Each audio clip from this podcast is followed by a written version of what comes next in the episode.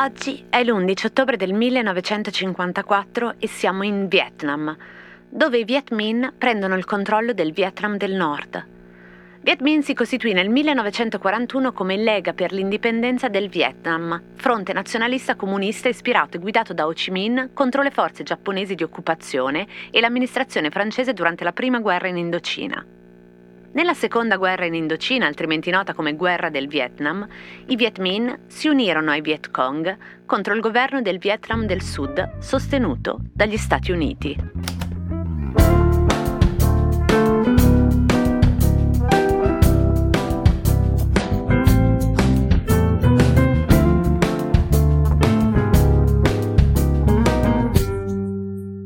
Cosa c'entra la guerra in Vietnam con Alan Kurdi?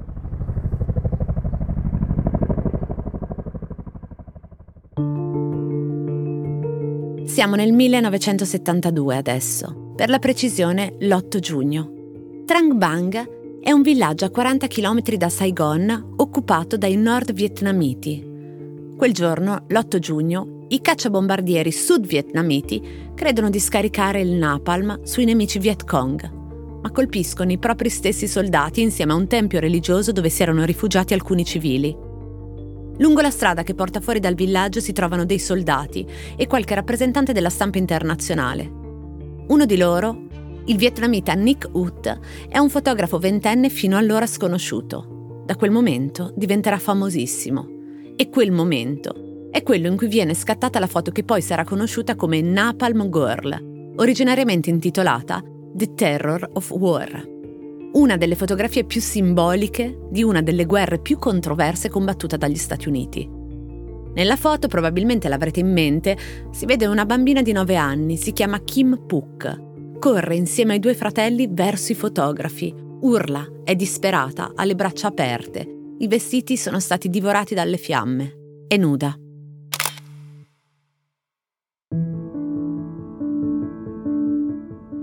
A Nick Wood e alla sua fotografia è stato spesso attribuito il merito di aver contribuito alla fine dell'intervento americano in Vietnam, perché con la pubblicazione di quelle immagini che presto farà il giro del mondo, un gigantesco discredito cadde sui militari sudvietnamiti che avevano condotto il bombardamento e da lì investì anche l'insieme dell'intervento americano in Vietnam.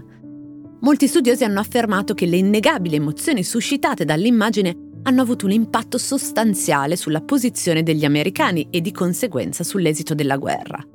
Altri invece si sono chiesti se la decisione di pubblicare quella fotografia non sia piuttosto stata influenzata dal calo già dell'opinione pubblica e non viceversa. In quel caso, tra l'altro, si trattava di una foto di nudo e le regole sulla rappresentazione del nudo per di più di una minore erano rigidissime, ma prevalse il diritto di cronaca, lo scandalo della guerra sullo scandalo del nudo. La foto fece il giro del mondo. Il presidente Nixon espresse dubbi sull'autenticità dello scatto. Nick Ut commentò: Gli orrori della guerra del Vietnam che ho fotografato sono stati tali da rendere superflua qualunque messa in scena.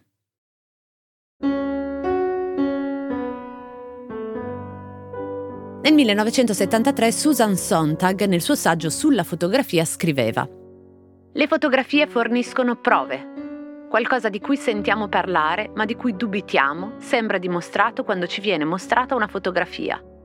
La suprema saggezza dell'immagine fotografica consiste nel dire questa è la superficie. Pensa adesso, o meglio intuisci, che cosa c'è da là, da essa, che cosa deve essere la realtà se questo è il suo aspetto. Ma quando Sontag rivisitò l'argomento in un libro successivo, nel 2003, riguardo il dolore degli altri, la sua visione era cambiata. Disse, lo shock è divenuto uno dei più importanti criteri di valore e incentivo al consumo. Il fatto è che tutti proviamo compassione, orrore, pietà per il corpo martoriato di una vittima di guerra, ma proprio quel sentimento agisce come una sorta di distanziatore, come se ci facesse sentire sollevati dalle nostre responsabilità perché per qualche istante proviamo compassione. È il cosiddetto esaurimento dello shock.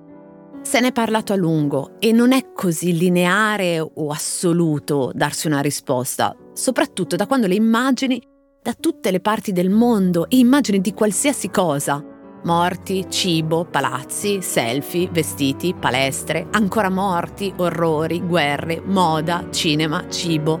Vere, fake o inscenate ci entrano una dopo l'altra, una sull'altra sullo schermo e non c'è neanche il tempo perché si sedimentino per quell'intuizione oltre la superficie di cui parlava Sontag. Venendo a noi. Vedere il corpo del tren siriano Alan Kurdi su una spiaggia aiuta a capire che i migranti sono persone come noi? Prova che tra le vittime ci sono moltissimi innocenti e non solo, com'è che era, ragazzoni forti con le scarpe e lo smartphone? Oppure neutralizza lo shock perché lo fa diventare qualcosa di abituale o addirittura è un incentivo al consumo di shock? Ci spinge davvero a fare qualcosa o ce ne dobbiamo dimenticare pochi istanti dopo perché ne sopraggiunge un'altra, di immagine più straziante, più fresca di cronaca? Credo che Napalm Girl abbia molto a che fare anche con il tema dell'esemplarità, cioè con l'elezione simbolica di una sola foto come immagine dello strazio della guerra in Vietnam e degli effetti del napalm, una per tutti in tutto il mondo. Ma c'è una cosa in più, che riguarda, credo, nello specifico le immagini dei bambini, soprattutto dei bambini che sopravvivono alle guerre. Tornando alla foto di Kim Puk, in un libro secondo me molto importante che si intitola Vedere il vero e il falso, scritto dallo psicanalista junghiano Luigi Zoya, l'autore racconta come non occorre quindi neppure essere degli psichiatri per accorgersi che Kim Puk non è affatto tornata nella tranquillità. Ha perduto non solo la pelle, non solo il sorriso, ma l'espressione del volto, dice Zoya. Kim Puk trascorse più di un anno in ospedale. Quando il potere passò al governo comunista, le cure e gli antidolorifici di cui continuava ad avere bisogno divennero più difficili da ottenere. La bambina intanto era divenuta una ragazza.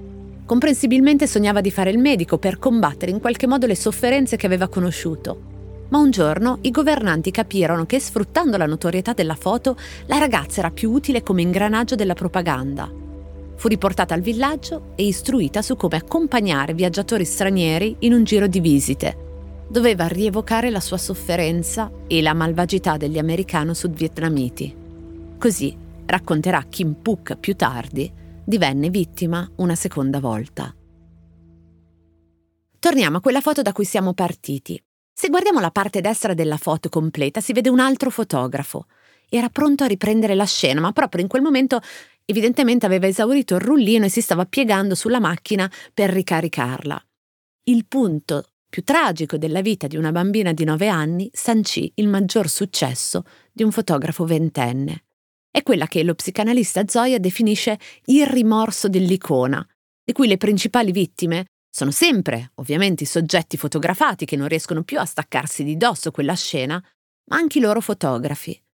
Si pensi alla fotografia straziante di Kevin Carter, di una bambina sudanese maciata dalla fame, con la testa appoggiata a terra mentre un avvoltoio le sta di fianco. Anche Carter vinse un premio Pulitzer per l'immagine. Anche lui fu molto criticato per quell'immagine.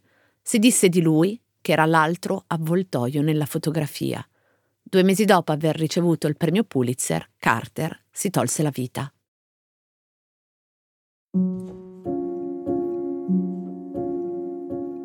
Nikut rimase sempre in contatto con la bambina a cui prestò immediato soccorso quello stesso 8 giugno. La lavò, l'accompagnò in ospedale dove all'inizio si rifiutarono di intervenire perché considerata troppo malconcia. Kim Puk disse insieme di averlo odiato, Nick, per quella foto, ma anche di essergli riconoscente per averle salvato la vita. Poi Ut lasciò il Vietnam, essendoci arrivato con gli americani per cui lavorava. Nel 2015 però tornò da Kim Puk a documentare i trattamenti con il laser di una clinica di Miami dove era stata ricoverata per le sue cicatrici. Oggi Puk è ambasciatrice dell'UNESCO e ha fondato la Kim Foundation International che si occupa di fornire aiuto ai bambini vittime di guerra.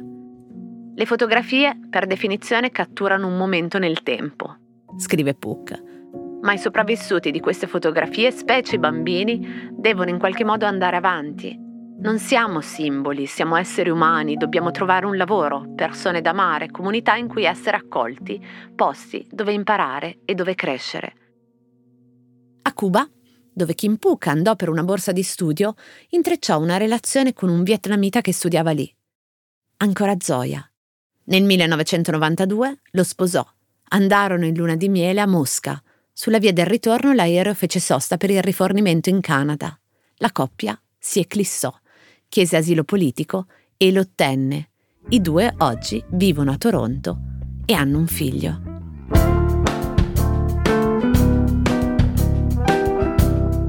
Cose arrivate da vari luoghi, epoche e situazioni. Sono sintomi, sono diagnosi e a volte sono soluzioni. Messe una accanto all'altra ci raccontano chi siamo. Io sono Chiara Alessi e Cosa c'entra è un podcast del Post in cui partendo da un fatto del giorno vi racconto la storia delle cose.